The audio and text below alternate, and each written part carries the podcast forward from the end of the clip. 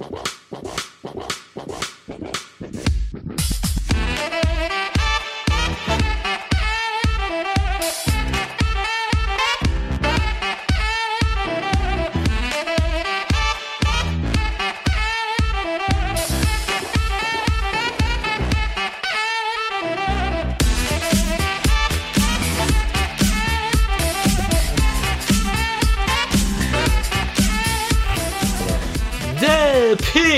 Ei, amigos, sejam bem-vindos a mais um podcast do On The Clock. Eu sou o Felipe Vieira e está começando a pré-temporada oficialmente. No momento da gravação, temos Giants e Patriots brigando pela primeira vitória na temporada, que é importante, né, Davis? Importante, importantíssima para nada, né? Tipo, vale tanto quanto ganhar um jogo do Den amigos do Denilson contra amigos do Cafu no final do ano. Temos Baltimore Ravens jogando logo menos em busca da sua vigésima primeira vitória consecutiva na pré-temporada. E temos Malik É um né? recorde. Temos Malik Willis, mas esse recorde extremamente relevante, né, dos Ravens, muito bom para quem é completamente maluco de fazer apostas, né? Já tá- Nossa, na pré-temporada. E daí o cara já tá se tremendo todo. Ai, já faz seis, sete meses que eu não aposto em NFL. Ravens na pré-temporada tem, tem pagado muito bem. É. O, eu, tô- eu deixei a tela ligada, ligada aqui e o Daniel Jones é quem está em campo, hein? Lançando bolas maravilhosas. Acabou de errar um passe, um passe sozinho no flex. Então, Olha aí. Já está em forma, né? totalmente em forma. De pré de temporada regular. É isso. Meu caro, vamos lá. Temos comentários? Temos comentários? Temos né? quatro comentários. É, Então vamos para os comentários e depois vamos para o tema de hoje. Bom, vamos lá. O primeiro comentário é do Leandro, um comentário bem grande. Ele fala sobre é, a quinta, ele, que é a quinta temporada que ele tá com o The Clock. E a gente agradece muito, Leandro. E ele tinha guardado para o momento das narrativas e tal, então eu vou tentar ser mais sucinto, tá? Primeiro ponto é. Acho que se for pelo Deshaun Watson, ele não recorre a se a pena aumentar. Porque se a suspensão sair só no que vem, ele perde uma bolada nesse ano, não. Agora, acho que se puderem, os Browns recorrem para ele jogar esse ano, que o dinheiro está todo garantido. E ano que vem, que viesse a suspensão, eles teriam que correr atrás de um QB ponte e economizariam o salário dos jogos que o Watson não jogar. É. Essa situação toda aí, cara. Você tem alguma novidade? Eu, eu particularmente, tô, tô sentado esperando, sabe? É, o que eu li hoje é que o- os representantes do Watson aí estariam. é, aceitariam uma suspensão de oito jogos e 5 milhões de dólares. A liga pediu Né? 10 e 12, né, na primeira vez, né? 12 jogos e 10 milhões, né? Desculpa. 12, e, é, 12 jogos, acho que 8 milhões, não sei se chegou a bater. Eu, pelo que eu 10. li, 10. Tinha lido 10. Né? 10? Ah, É, vamos ver, eu acho que a NFL vai tentar forçar um pouquinho mais que 8. Eu acho que eles vão, vão correr atrás de, de uns, de uns 10 jogos e essa multinha aí é considerável também, né? Mas é. Considerável para quem ganhou 230 milhões garantidos, É, que tanto faz. pra mim é a grana da vida, né? Tipo. hum, É, da, da sua e dos seus filhos. exato. Então, é muito considerável, diríamos assim. Diríamos que sim. Seguindo, ele fala: sobre o salário do Ryan Tannehill, esse contrato foi reestruturado para acomodar o Julio Jones ano passado. Foi mantido um dead cap alto esse ano para poder cair fora fácil ano que vem. Estou certo? É, eu acho que o cap dele ano que vem cai bastante do Ryan Tannehill. O Malik Willis foi uma oportunidade de terceira rodada desse ano. Se ele virar, virou. Se não virar nos treinos, é, não duvidaria os Titans atacar a free agency ou subir no draft de 2023. É, e a gente tá vendo os times cada vez menos medrosos em atacar quarterbacks, seja no draft ou seja no, no mercado, né, Felipe? É, tem que sair atirando, cara. Não tem jeito, não. É, a única forma de você encontrar o seu quarterback é procurando. É, e não aceitar mais Dá esse, esse limbo, né? Essa situação, Sim. né? Eu acho que passa por aí. E não dá pra também ficar só nessa de, ah, só vamos ter quarterback quando a gente tiver uma escolha top 10 no draft. Ou, ou, ou vamos primeiro construir o time inteiro e tal, né? Quarterback é, É. oportunidade, né? Exato. Tá, tá, tá, tá. Tá aí o terceiro comentário. Agora o comentário original. Os Ravens ficaram fracos de wide receivers essa temporada e ainda não correram atrás de veteranos. Li comentários que ao pegar dois Tyrands no draft, A ideia é jogar muitos snaps com pacote 22 e os principais recebedores serem Bateman e Andrews com a chance de um TE calouro colaborar mais em jardas que os outros wide receivers do roster. A vantagem de um jogo corrido forte 2TS seria potencializar ainda mais esse jogo corrido e deixar a dúvida. Nas defesas do snap será corrida ou bola para o TE. O que acham dessa teoria? Cara, que os Ravens vão jogar muitos pacotes pesados não é novidade, né? Que o Andrews vai ser um dos principais recebedores também não é novidade. Que o Bateman vai ser a, agora vai ter mais impacto, que eles esperam que tenha mais impacto, também não. Eu acho que eles vão jogar 22, mas eu acho que eles vão jogar 21, 12 também, né? E o Mark Andrews, por vezes, vai alinhar como recebedor, mas eu acho que o resto do corpo de recebedores, ok, não é espetacular, mas você tem algumas peças que você consegue tirar coisas interessantes, sabe? Eu acho que, que dá para tirar é, um, um, pouquinho de suco ali. Por exemplo, você tem o, o Devin Duvernay, que é um bom jogador, você tem o James Proach, que, que colabora muito como retornador, né? Você tem o Tylan Wallace, que está indo para o seu segundo ano. Então, é, são jogadores que podem, o Sladen Bolden, que vem de Alabama, né?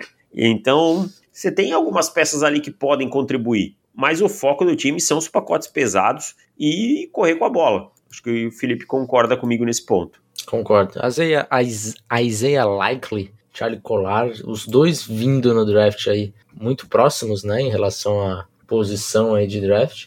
Acho que ficou bem claro que, que é o plano dele, sim, e o Likely tem recebido bons elogios aí, né, no training camp. Então, é isso, cara, não tem muito pra onde correr, não. Você acha que é um, um, um sólido grupo de, de wide receivers? Eu eu, eu só vou discordar nessa parte. Eu acho que é. Não, não, eu acho que dá para tirar um pouco mais de suco para um time que joga tanto 12 e 22. Esse segundo wide receiver, se um deles der certo e que tem potencial, tá, uhum. já vai ser o suficiente, sabe? Eu não sim. acho que é um grupo. Eu acho que deveria ter atacado, sim, sabe? Mas é, não, não é o fim do mundo. Baltimore não vai morrer cedo por conta disso.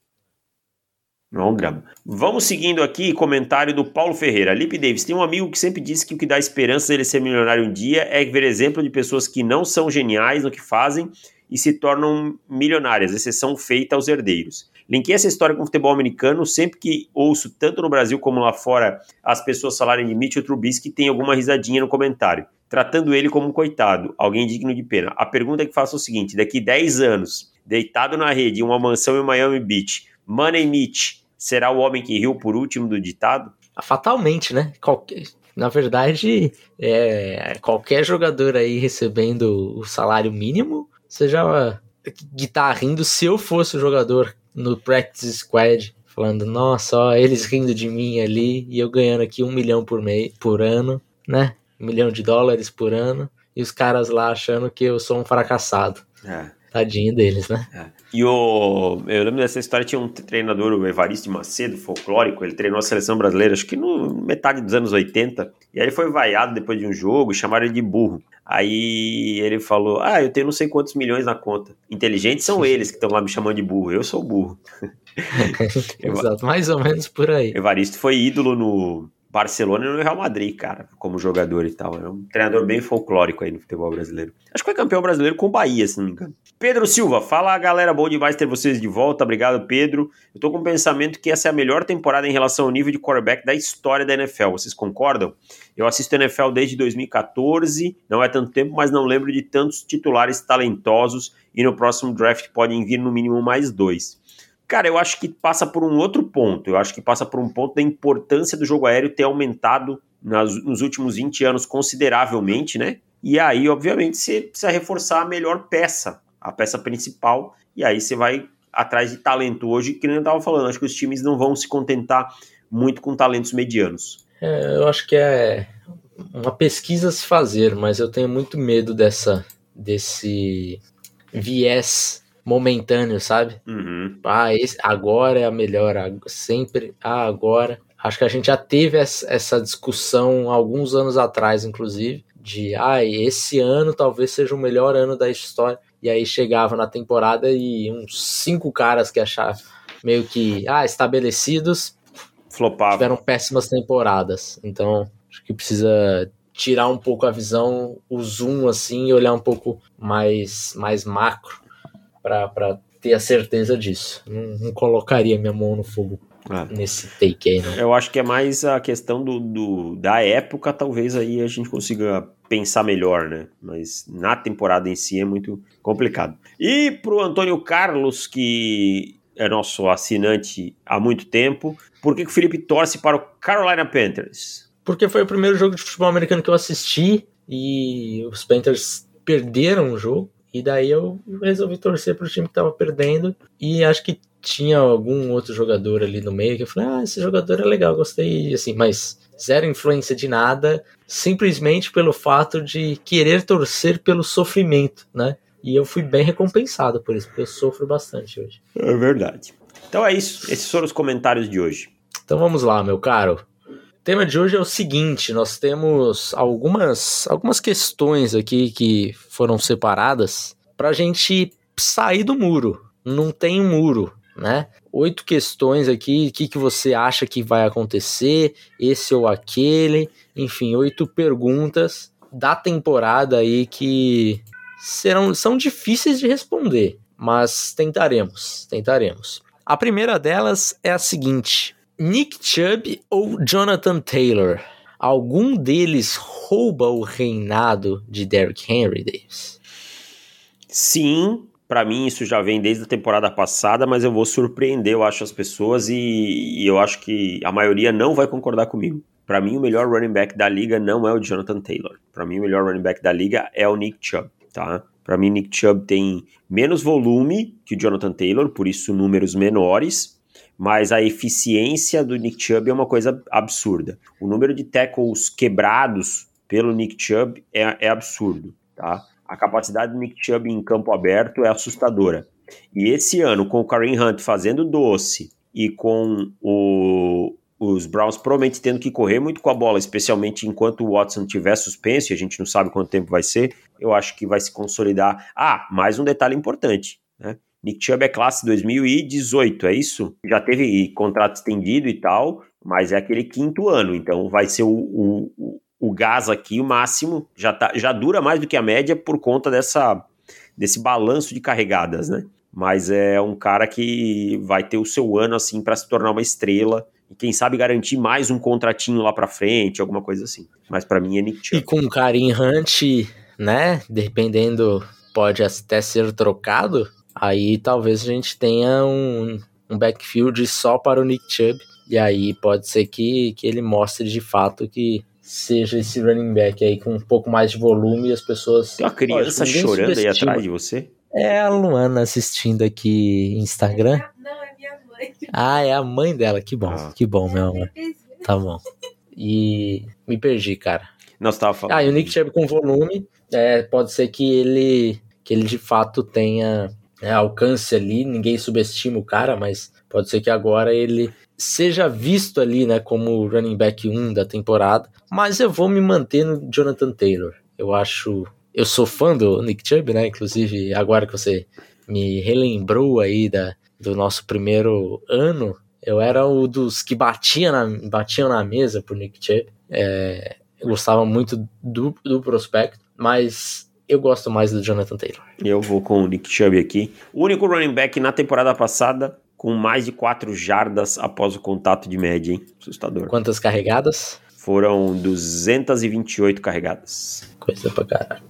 Mais um, mais um, Davis. Puxa o próximo aí. Quer que eu puxe a pergunta? Você tem? Deixa eu pegar. Eu tenho aqui. Não, você... manda bala aí, você é o, é o host. Tá, então vamos lá. Vamos lá, cara. A gente tem um wide receiver lá em Carolina que o bichinho tá sofrendo desde que entrou na liga também, é com os quarterbacks, né? DJ Moore, que era nosso wide receiver número 2 da classe de 2018 também. 18 também. É. E ele sofreu com quarterbacks ruins quarterbacks horrorosos e tenebrosos, né? Tivemos aí uma sequência absurda para DJ Moore e ele sempre produzindo muito bem em jardas, mas em touchdowns sempre ficou devendo, apenas quatro touchdowns na temporada, em uma única temporada, né? Será que agora com Baker Mayfield, DJ Moore será reconhecido pelo real talento que ele é ou precisa de um quarterback um pouquinho melhor ainda? A minha pergunta é: qual é a diferença de, de, de, de, DJ Moore para Terry McLaurin? Por que Terry McLaurin é tão glorificado por jogar com quarterbacks ruins? E eu gosto, sou fã de Terry McLaurin, e DJ Moore uhum. não. É, é, é, esse o questionamento que me fica, sabe? Eu acho que Carolina usando um sistema em que não, não acho que não que eu acho que o DJ Moore não tenha capacidade de esticar o campo de forma vertical, pelo contrário, mas o Baker é muito inconsistente, né? É, usando um sistema de passes médios, inter, é, passes curtos e intermediários, o Moore aparecendo naquele espaço entre as zonas e tal, eu acho que ele é muito bom. Eu acho que sim, cara. Eu acho que a maior chance desse ataque de Carolina ser produtivo é essa conexão funcionar bem. E se essa conexão funcionar bem, eu acho que não tem por que a gente não ouvir mais o nome do DJ Moore. O DJ, o DJ Moore ele tem um problema que é a falta de touchdowns. E a gente sabe que isso acaba influenciando na falta de reconhecimento, muito por conta do joguinho fantasy. E a gente sabe que pontuando bem no fantasy, todo mundo é maravilhoso, nossa, como ele é bom jogador, né? Às vezes a pessoa nem não assiste o jogo direito, só vê lá, pô, ele pontuou 18, pô, jogou muito bem. Lógico, na maioria das vezes é o caso, mas a gente teve tem diversos casos de jogadores que é, jogaram muito bem e não produziram, não por culpa deles, e o contrário, né? Em próprio Caro, própria Carolina, a gente teve o Kelvin Benjamin, por exemplo, tendo temporada, temporada de novato dele espetacular, mas não porque ele jogava bem, porque ele tinha volume. Então, o DJ Moore acaba sendo um pouco subestimado por conta dessa falta de touchdowns e a gente sabe, estatisticamente comprovado, que quando você tem uma sequência de, de jardas em, em temporadas consecutivas, é muito mais fácil o cara conseguir se manter na temporadas, nas temporadas subsequentes do que números de touchdowns. A gente tem alguns jogadores com um número de touchdowns altíssimos, que daí na temporada que vem vai naquela regressão à média. Eu acho que o, o DJ Moore ele tem tido muito azar em, ter, em, em marcar touchdowns, a verdade é essa. É, é essa. Então, nessa temporada, acho que isso vai acabar e ele deve produzir em touchdowns recebidos e aí deixará de ser subestimado, porque as jardas aéreas estão lá já. É. Jogador que ficou dentro do top 10 em jardas aéreas, né? Então, e, e, assim, não entendo errado quando eu fiz a comparação com o Terry McLaurin, é só citando porque o Terry McLaurin é muito falado, olha, joga um quarterbacks ruins e mesmo assim produz. Acho o Terry McLaurin um jogadorzaço, mas acho que DJ Moore merece mais reconhecimento. E antes que alguém acuse o Felipe de ser clubista, quem fez essa pauta fui eu. Olha aí, tome essa. Próxima pergunta, meu caro. Isaiah Simmons, uma das grandes paixões do On The Clock, né? dos grandes prospectos do On The Clock, talvez o único neste momento de alta de excelente calibre ali, né, de calibre elite que a gente teve na, no nosso histórico, que ainda não se provou esse ser esse jogador de, é, de alto impacto. E aí, esse ano vai ou a Isaiah Simmons flopará? Então, eu li que o Isaiah Simmons é, tá treinando como safety, né? Uma transição, mas eu acho que não é uma transição completa para safety. É, eu acho que é meio uma questão de ser aquela, aquela peça, o, o star, né? O rover, como quiserem cada um. Aí chama, os times chamam de maneiras diferentes e tal, né? É, ou tem outros que chamam de jack e tal, enfim eu, eu acho que vai. Não vai chegar no patamar que a gente esperava, eu acho, tá? Porque perder dois anos, perder, entre aspas, dois anos, não conseguir em dois anos é, ser muito útil, é um complicador. Mas eu acho que ainda dá para ser um bom jogador no NFL, aquele jogador que o time depois renova o contrato, mas não vai ser a estrela que a gente imaginava. Então a minha aposta é sim, vai se tornar um bom jogador ainda. É, teve alguns flashes ano passado, maiores, né? Mas longe de se tornar a estrela que a gente imaginava. Pensando nisso, a minha resposta é não. Porque para mim, se ele for um sólido jogador, ele é um bust. Sim. O cara, ele. Não, é. Tem, pensando pela expectativa, sim. Pensando pela expectativa, flopou. Vai flopar. Eu, eu não, não crio muita, muito mais expectativas no Simmons. O primeiro ano dele já foi é bem assustador para mim pelo fato. Tinha muita gente reclamando do Vince, Vince, Vince Joseph na, na época, que era o coordenador defensivo, né? Dos, Ainda é, dos né? Cardinals. Ainda é.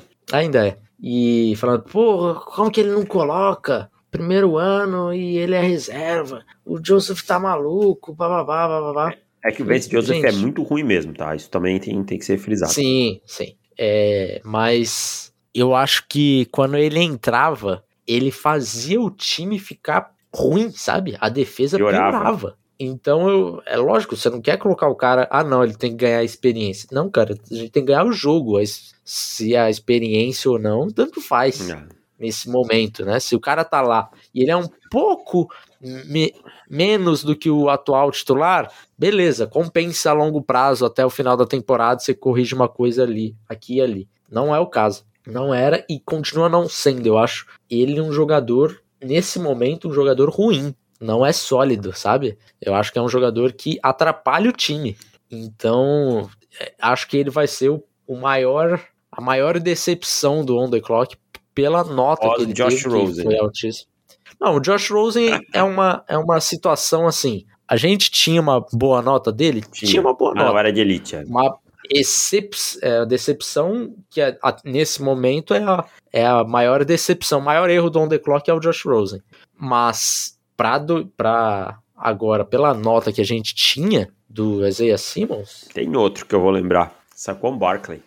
ah não, não, não chega aos pés. Saquon Barkley jogou. pés. Se o Saquon Barkley não jogar nada esse ano, cara, jogou um ano até agora. Mas ele jogou um ano. É, é, não, o Simmons não jogou um ano, isso é verdade. Mas aí eu vou ter que esperar quatro pra ver se o Simmons não joga um ano. Mas, Mas ele jogou o primeiro. Caraca, minha câmera já caiu de novo. Mas ele jogou o primeiro e foi muito bem. Aí depois teve muitos problemas com lesão, que eu acho que hoje, se eu falar qual que você acha que foi o problema do Barkley? Lesão, cara. lesão e jogar nos Giants, né? Tem esse ponto aí também que. Esse ponto também atrapalha. Ah. Bom, vamos seguir? Bora. Próxima questão. Tristan Wirfs, né? Jogador aí que, que, que joga nos Bucks. Os Bucks que tem, tem tido problemas em relação à sua linha ofensiva, principalmente no miolo, né? Perderam basicamente todos, né? Os, os dois guards e o center. Mas trouxeram o, Chuck Mason também, né? Sim, sim, mas é, perderam três dos últimos titulares de 2021, né? Sim. Então é, a situação tá, tá meio complicada lá no miolo da, da linha ofensiva dos Bucks. Mas no lado direito nós temos o Tristan Wirfs, que tem jogado muito bem. Ele tá pronto para ser o melhor right tackle da liga? Pra mim, sim, tá? Vai pra sua terceira temporada, jogador muito maduro tecnicamente, um cara que pra mim é, tem um controle ali daquele lado direito, que não precisa de dobra, que não precisa de nada, vai muito bem no- tanto no jogo corrido quanto no jogo aéreo, fisicamente é, se destacando também muito. Pra mim, Tristan Wirfs é grande parte do, da segurança que o Tom Brady tem é do, vem do Tristan Wirfs, sabe? Como o Tristan Wirfs se encaixou nessa linha ofensiva já em 2020, no ano que ele chegou, né? foi primordial no ano que ele conquist- conquistaram o Super Bowl e continua jogando em alto nível. O cara em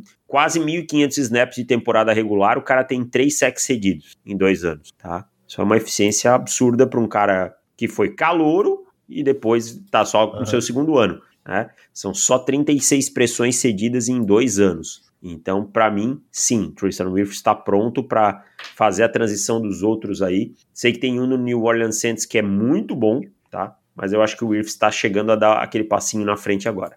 E a minha câmera foi pro espaço de novo. Eu vou ficar sem câmera, tá? Porque eu cansei. Eu estou pronto também, cara. Estou pronto para ver o Tristan Wirfs como o melhor right tackle da liga. Eu acho que ele está muito mais próximo do que a gente imagina, na verdade. Ele tá- talvez, talvez ele já tenha tido uma temporada para ser o melhor right tackle É verdade. da temporada. Então, estou plenamente on board nesta, nesta questão deles. Se ele está preparado aí para ser o melhor right tackle, eu acho que sim, e acho que ele já, já chegou nesse patamar. Não preciso ver 2022 para responder isso. É, é um jogador zaço, né, cara? Você é um jogador que a gente tinha nota alta também e tá, tá bem tranquilo, né?